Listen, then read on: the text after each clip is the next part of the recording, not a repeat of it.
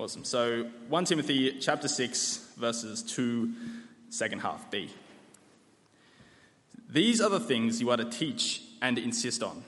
If anyone teaches otherwise and does not agree to the sound instruction of our Lord Jesus Christ and to godly teaching, they are conceited and understand nothing. They have an unhealthy interest in controversies and quarrels about words that result in envy, strife, malicious talk, evil suspicions, and, con- and constant friction between people of corrupt mind who have been robbed of the truth and who think that godliness is a means to financial gain. But but godliness with contentment is great gain. For we brought nothing into the world and can take nothing out of it. But if we have food and clothing, we will be content with that. Those who want to get rich fall into temptation and a trap, and into many foolish and harmful desires that plunge people into ruin and destruction. For the love of money is a root of all kinds of evil. Some people, eager for money, have wandered from the faith and pierced themselves with many griefs. But you, man of God, flee from all this and pursue righteousness, godliness, faith, love, endurance, and gentleness. Fight the good fight of the faith. Take hold of the eternal life to which you were called when you made your good confession in the presence of many witnesses. In the sight of God, who gives life to everything, and of Jesus Christ, who, while testifying before Pontius Pilate, made the good confession, I charge you to keep this command without spot or blame until the appearing of our Lord Jesus Christ, which God will bring about in his own time. God, the blessed and only ruler, the King of kings and Lord of lords, who alone is immortal and who lives in unapproachable light, whom no one has seen or can see. To him be honor and might forever. Amen. Command those who are rich in this present world not to be arrogant, nor to put their hope in wealth, which is so uncertain, but to put their hope in God, who richly provides us with everything for our enjoyment. Command them to do good, to be rich in good deeds, and to be generous and willing to share. In this way, they will lay up treasures for themselves as a firm foundation for the, a firm foundation for the coming age, so that they may take hold of the life that is truly life. Timothy, guard what has been entrusted to your care. Turn away from godless chatter and the opposing ideas of what is falsely called knowledge, which some have professed, and in doing so have departed from the faith. Grace be with you all. Well, hello everyone. It's great to be with you tonight. It's great to be able to share God's word with you and uh, to be with the faithful remnant of Uni Church. It seems like everyone who sits in the front rows are the ones who've gone on the camp this week. I just good to keep up the, the, the, Anglican tradition of sitting in the back row. The back's never empty in an Anglican church. Let's pray now that God would give us understanding of, your, of His word. Let's pray. Gracious Heavenly Father, Lord, we praise you that your word is living and active, that it brings understanding to the simple and light to those who are in darkness. We thank you that, is, that it is more precious than fine silver and much gold.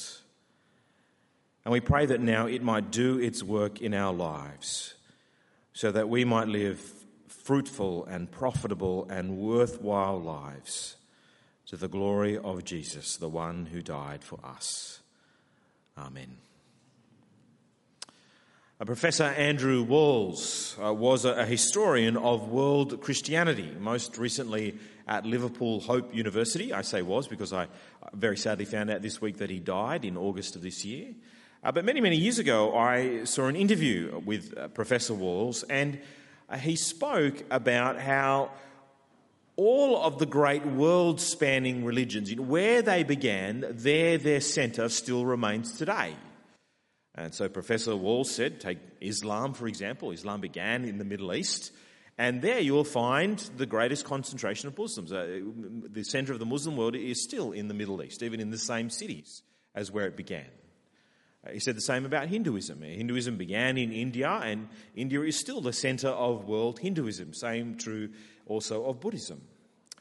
He said there's only one exception to this rule. Only one exception.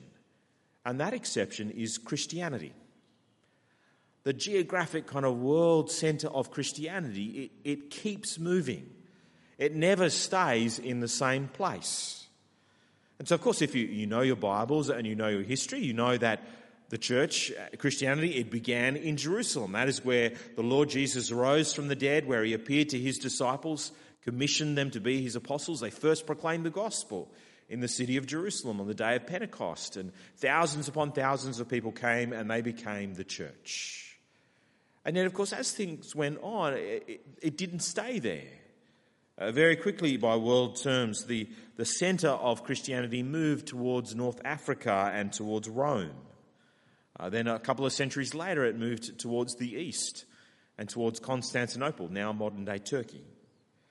Uh, as time goes on, it moves back again to Western and Northern Europe.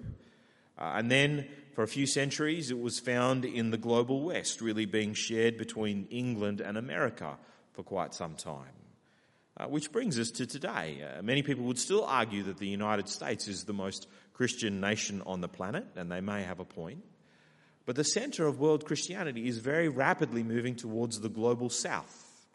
It's very rapidly becoming uh, parts of, of, Africa and Asia and, and China that are the center of Christianity in our world today.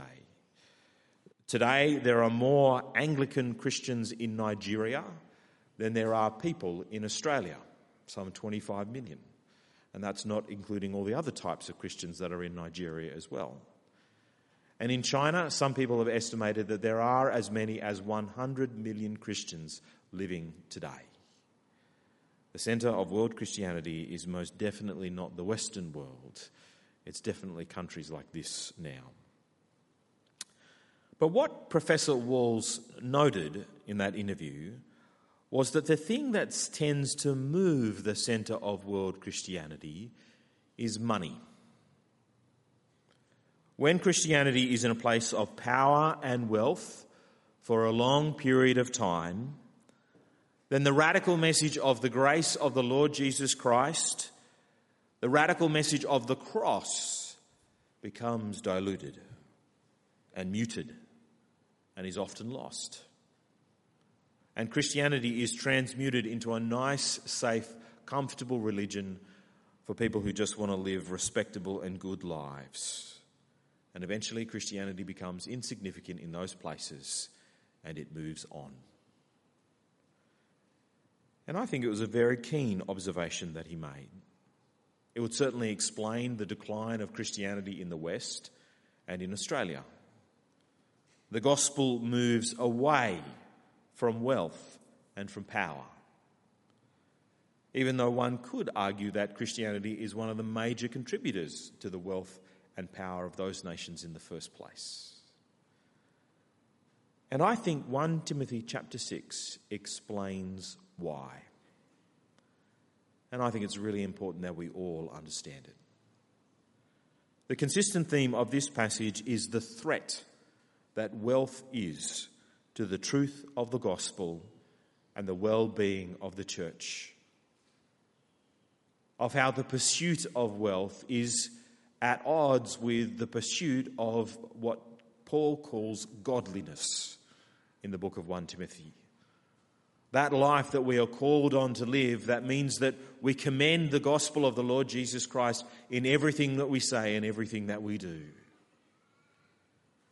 But the reason why wealth is such a threat to godliness is not money itself, as we will see. In fact, in, in verse 17, uh, Paul is at pains to remind us that what is wealth if it is not just another good thing that God provides for us to be enjoyed? And even verse 18, to be shared with others. No, the reason why wealth is a threat is because of our hearts. It's because of how weak we can be when it comes to money, how easily we can be mastered by it, how easily we can pursue wealth rather than pursuing godliness and a life in the imitation of the one who saved us. And really, I think Paul's goal for all this passage, really to kind of give away everything that I want to talk about in advance tonight. In this chapter, Paul is, is mobilizing all of his persuasive power to try and help us to redefine riches. He wants us to see that there are things more valuable in life than money, and getting rich is not all it's cracked up to be. And so he wants to convince us not to pursue financial gain, but to pursue the greater gain of godliness with contentment, as he calls it in verse 6. And that's what I want for us too tonight as we read 1 Timothy chapter 6. So I've got three things that I want to talk to you about today for those of you who, who like to take notes, or at least just like to know when I'm going to end.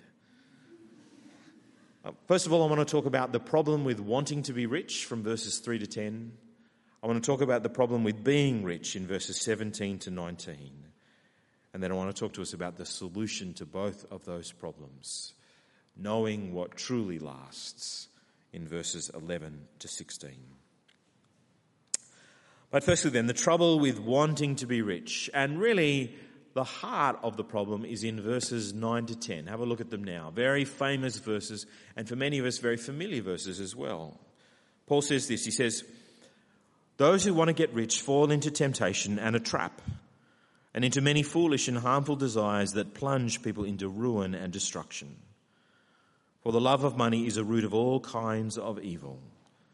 Some people eager for money have wandered from the faith and pierced themselves with many griefs. Now you'll notice immediately that Paul does stop short of saying that money is the root of all kinds of evil, or that wealth itself uh, leads people into many dangers and snares. Although I've got to say, if he did say that, it would come to me as something of a relief. Because that would mean that the troubles of verses 9 to 10, of which there are a great many, would only really be a danger to those of us who are truly rich. No, Paul actually says something much worse. Paul says it's the love of money that is the root of all kinds of evil. And the problem with that is we're all capable of loving money no matter how wealthy we are. We're all vulnerable to desiring wealth and the pleasures and the privileges that it can bring to us. We're all capable of doing this. And I think the temptation comes to us, particularly in our culture, because we have by and large allowed ourselves to be persuaded that the pursuit of money is the pursuit of happiness, that they are one and the same thing. And so it's very hard for us to believe Paul when he says that pursuing wealth will plunge people into ruin and destruction and will uh, mean that we are pierced with many griefs. We have so often been promised and so often promised ourselves that money will solve all of our problems, mend all of our griefs, and buy every happiness that we could possibly desire yeah, of course, you know, we're, we're Christians, aren't we? So we might, you know, acknowledge that God doesn't want us to pursue riches. But it's very easy to see that as just another area of our life where we need to obey God, even if it means we're a little bit less happy in the process. Another sacrifice we make for the sake of the gospel, and one that we can very easily resent. But that's not what Paul is saying. Paul is not saying that he doesn't want us to pursue riches, so don't. Uh, Paul is saying something very different. Paul is saying you would be an absolute fool to pursue riches because of the troubles it causes. And God wants to spare us the grief that comes so much more commonly than happiness when wealth is what people spend their lives pursuing was trying to think of a, a, good example of this too. I was trying to think of what's a, a good example of this. I'm sure that we can think of many, but actually, Paul has already given us one at the beginning of the chapter, the beginning of chapter 6, in verses 3 to 5. The false teachers. If we'd read from the, the beginning of, of 1 Timothy, then we would have learned that there were a, a group of false teachers that were causing a great deal of trouble in the city of which Timothy was the pastor. And the presence of these false teachers has been one of Paul's kind of chief concerns throughout the letter. They're a dangerous group. They're a danger to themselves and they're a danger to the church, which is why Paul reserves some very strong language for them in those verses.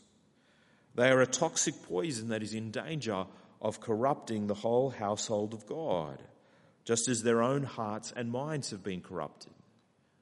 And what motivates them in verse 5? They think that godliness, or at least their version of it, is a way to make money. They've already been seduced by the love of money, and now they're in danger of destroying the whole church. Their poisonous seed is, is already spreading. And so Paul says to Timothy, he says this. He says, There's an antidote. There's something you all need to know in verses 6 to 8. You need to know this. You need to know that godliness with contentment is great gain. For we brought nothing into the world and we can take nothing out of it. But if we have food and clothing, we will be content with that. Paul wants to say to us, you know, the greatest blessing that you can have in life is that God would make you more like his son, the Lord Jesus.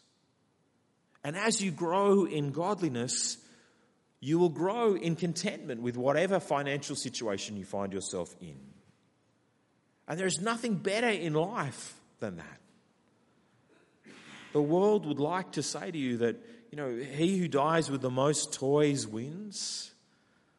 But Paul reminds us that we brought nothing into this world and we can take nothing out of it. That he who has the most toys still dies and they can't take any of it with them.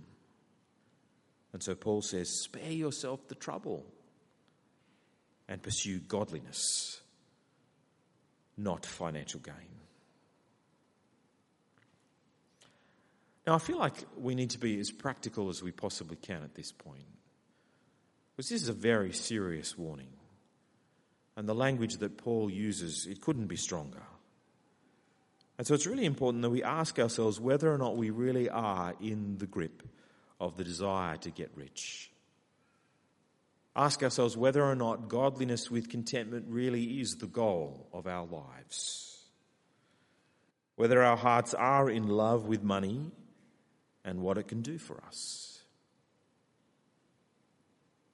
You know, and how would we know if we were?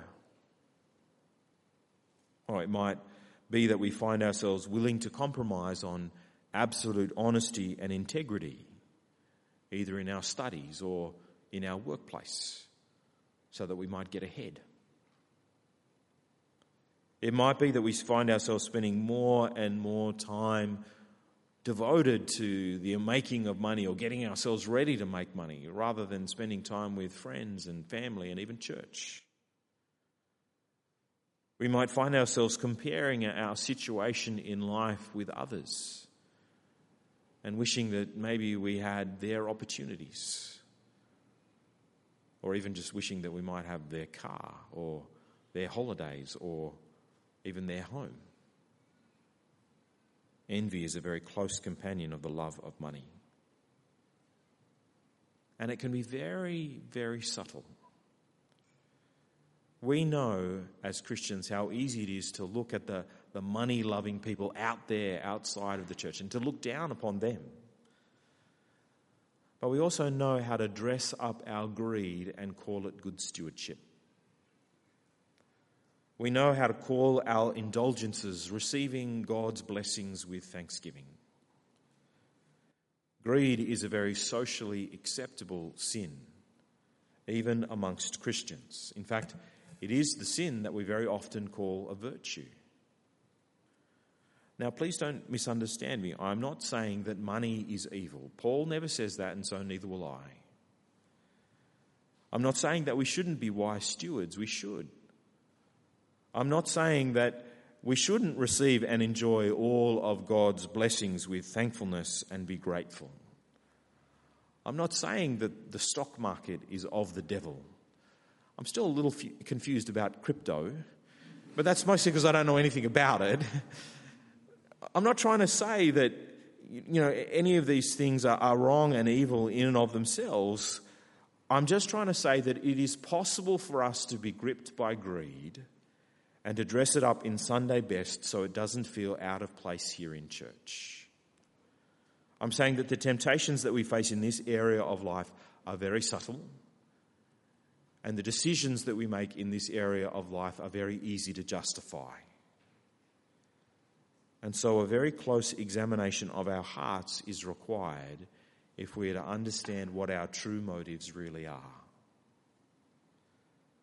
And so, how do we examine our hearts? I'd like to suggest this to you. I'd like to suggest that we can discover what our hearts truly desire at the extremes of our emotions.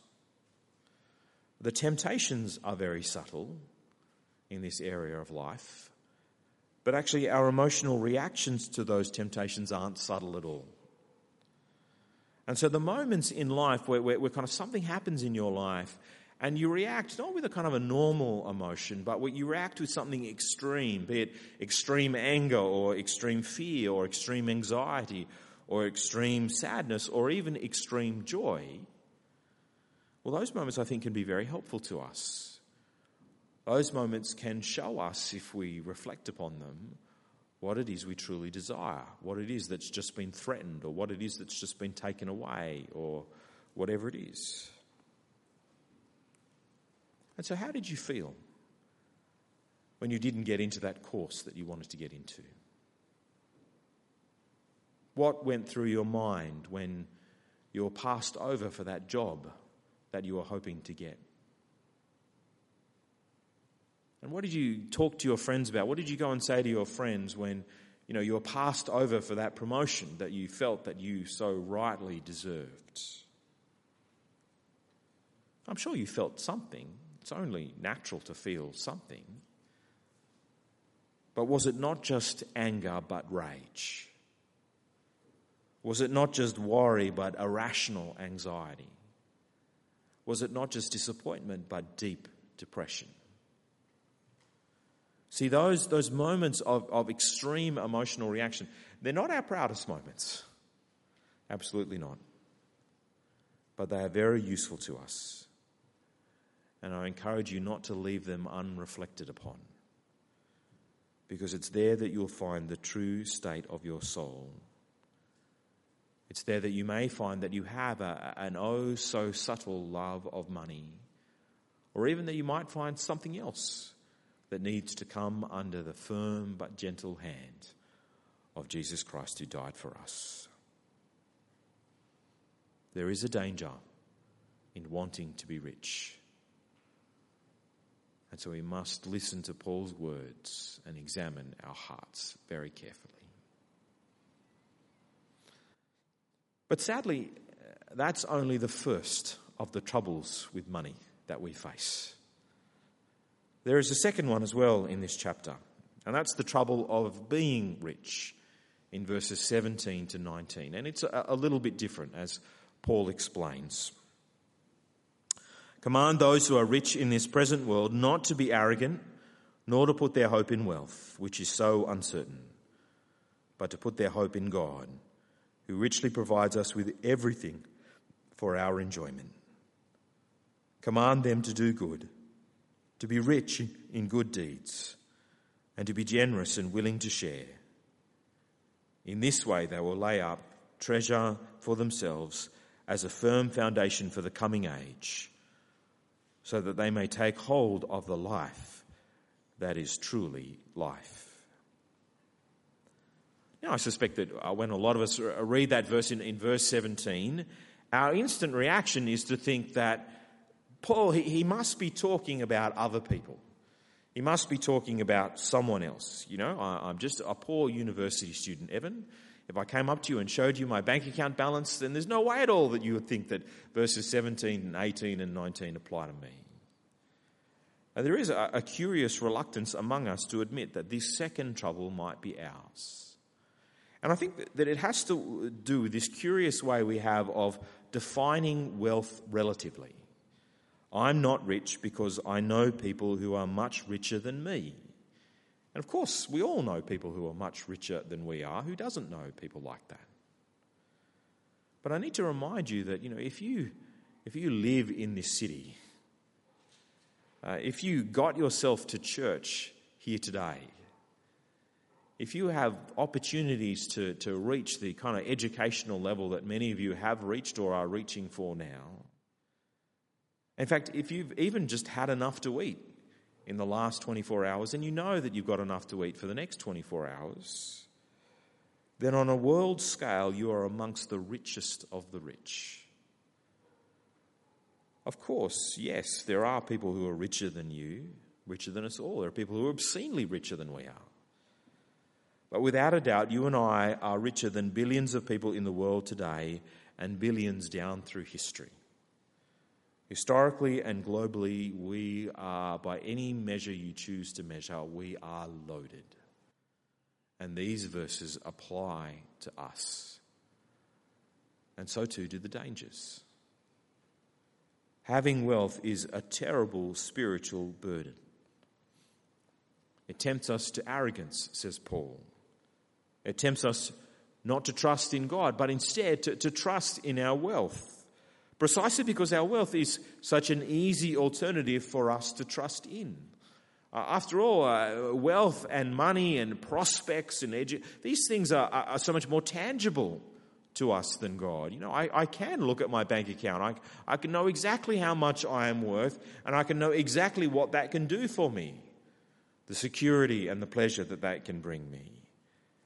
It's such an easy alternative to trust in that than it is to trust in God. And yet, here's, here's something else that kind of really terrified me as I was thinking about this passage this week. Is it possible that we actually have both troubles? Is it possible that we are both already rich and yet we want to be richer? I say this because it, it scared me how relevant verses 17 to 19 felt to me as I was reading them this week. But yet, so too did verses 9 and 10. They felt very relevant to me as well. I can't help but feel like we live in a very strange culture at a very strange time where even the very richest of people are left wanting more. We're almost caught in a trap. We we have enough to tempt us not to trust in God, and yet we don't have enough to be immune from envying others who are even richer than we are. We almost have the worst of both troubles. And what joy do we miss out on? We have so much, and yet instead of being thankful and enjoying what God has given us, instead we worry about getting more. And so in verse 17, Paul urges rich people like us not to trust in our wealth, but to set our hope on God who is much more certain. It is the one who richly provides us with all things to enjoy. Our God. And He is the one who has provided us with everything. And so to call on us to, to trust and to thank and to love the provider rather than to make an idol out of the very things that he has provided is the most sensible thing in the world. And these words aren't here to confine us to either poverty or to unhappiness. They're here to, to, to remind us that it's absolute foolishness to find greater certainty in a thing than in the one who provided the thing in the first place. What is wealth other than just another good gift given to us by our Heavenly Father? And of course, if we really believe that God was the one who richly provides everything for our enjoyment, then we would absolutely do verses 18 and 19 as well. We would do what is good, be rich in good deeds. We would be generous and willing to share willing to share the good gift of God that He shared with us so that others might enjoy it with us. And here in a, in a chapter that's about money, verse 18 is actually the only verse in the whole chapter that addresses our spending habits. And it says, Be generous. Be generous and share so that others too can enjoy the good gifts that God gives. Don't give enough just to kind of make the middle class guilt go away. Give to genuinely enrich others. Give like the Lord Jesus, who in his great riches he became poor, so that through his poverty we might become rich. And if we do that, says Paul, then we will store up for ourselves not riches and wealth here, which are so easily lost and destroyed, while we store up for ourselves riches in the age to come, in verse 19. And therefore, we'll take hold of the, of the life that is really life, the better life, even the richer life, than a life lived pursuing earthly riches.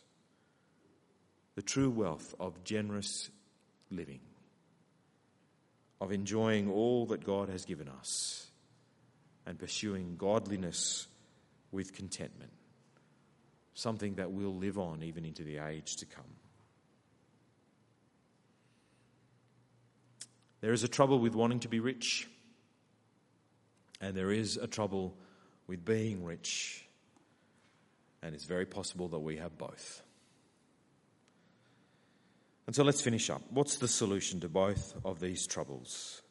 And I think Paul's really been hinting at it all throughout the chapter, but at the heart of this chapter, verses 11 to 16, I think he really spells it out for us. He really gives us the charge of a very different way of living. Verse 11 But you, man of God, flee from all this and pursue righteousness, godliness, faith, love, endurance, and gentleness. Fight the good fight of the faith. Take hold of the eternal life to which you were called when you made your good confession in the presence of many witnesses. In the sight of God, who gives life to everything, and of Christ Jesus, who, while testifying before Pontius Pilate, made the good confession, I charge you to keep this command without spot or blame until the appearing of our Lord Jesus Christ, which God will bring about in his own time. God, the blessed and only ruler, the King of kings and the Lord of lords, who alone is immortal and who lives in unapproachable light, whom no one has seen or can see, to him be honour and might forever. Amen. See, Paul can't help himself, can he? Here is the true and certain alternative to a life spent pursuing worldly riches. Here is the life that will steer us and even steer our church away from the dangers of wealth. Here is what makes godliness with contentment great gain in verse 6. Here is what makes wealth so uncertain compared with the true certainty of hoping in God in verse 17.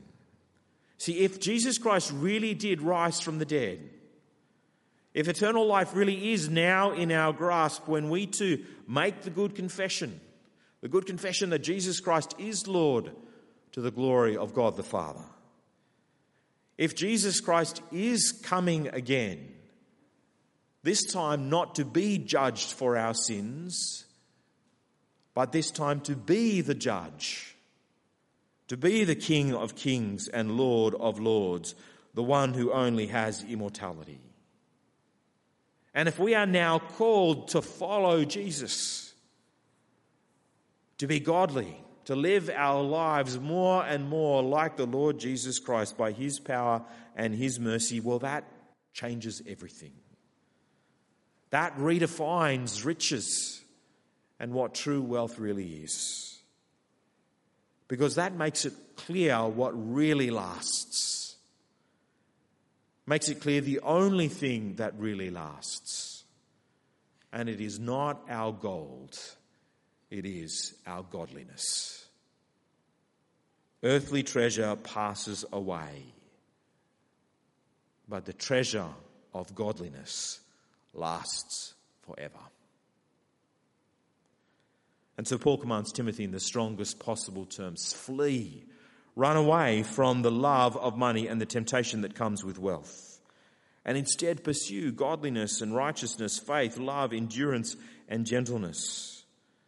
Paul urges Timothy that his life's ambition should not be the gathering of greater and greater material wealth, but to gather godliness and Christ likeness, to gather that which truly lasts. And he even goes so far as to call it a fight. Uh, that we must fight the good fight. The, the, we must fight the, the week in and the, the week out testimony of our lives and of our speech to Jesus.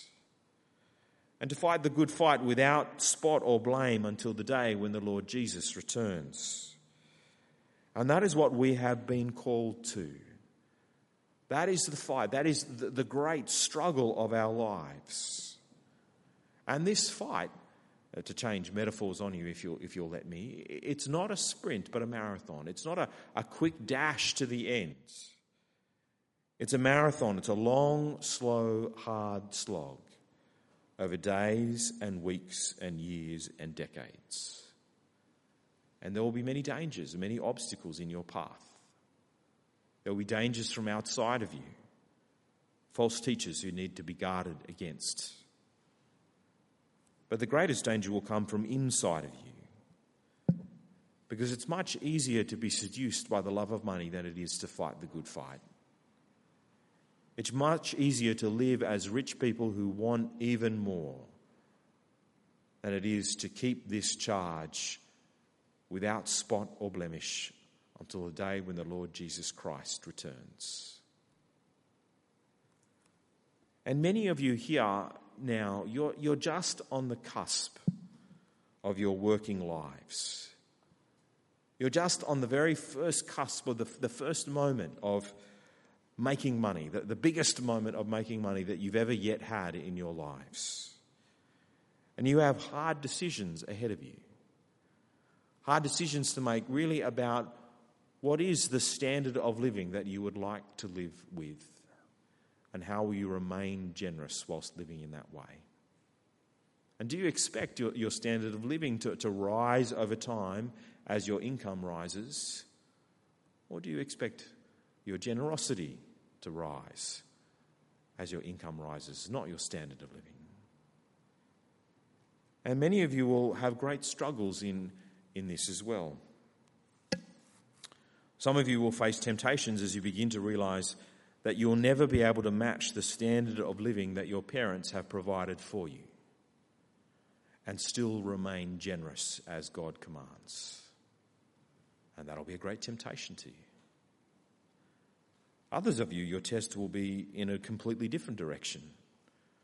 You're about to realize that you're going to be able to earn enough to live much better than your parents were ever able to provide for you as you grew up.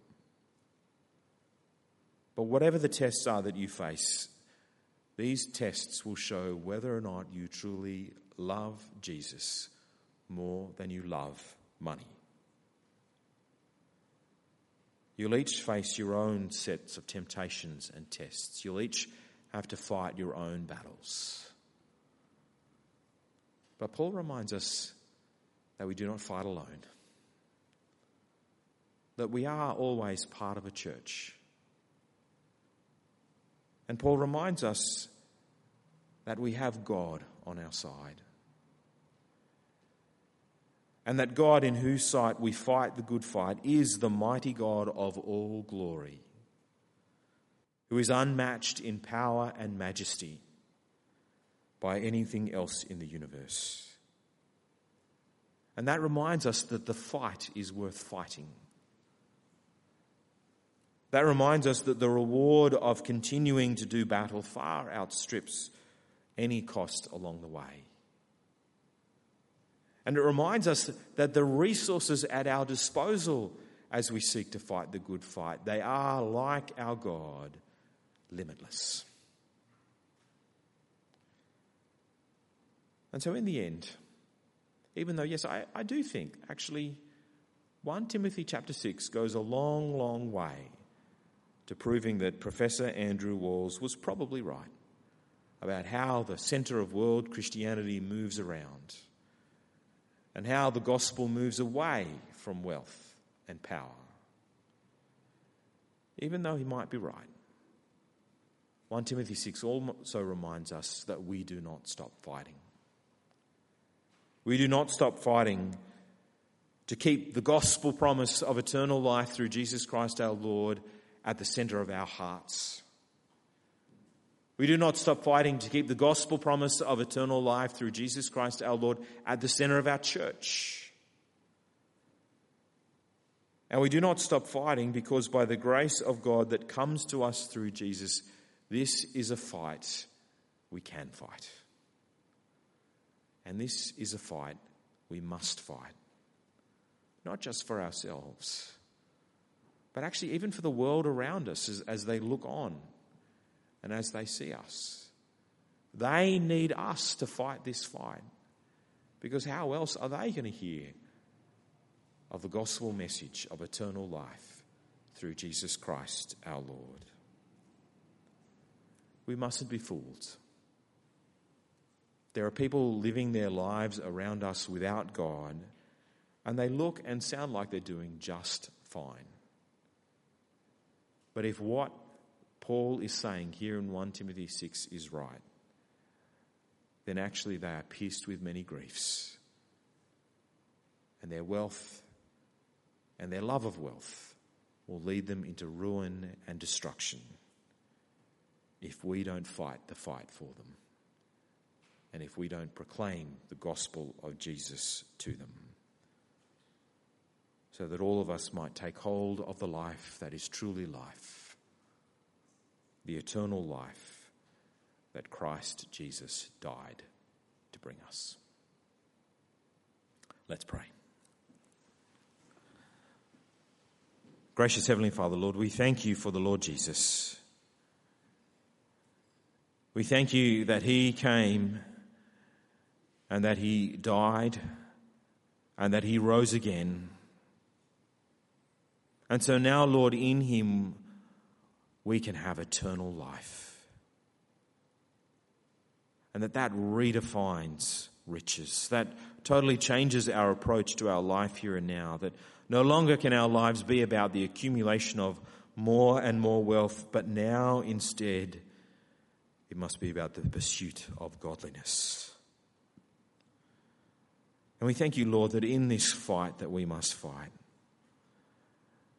you are with us. That you, by your mighty power and mercy, give us strength.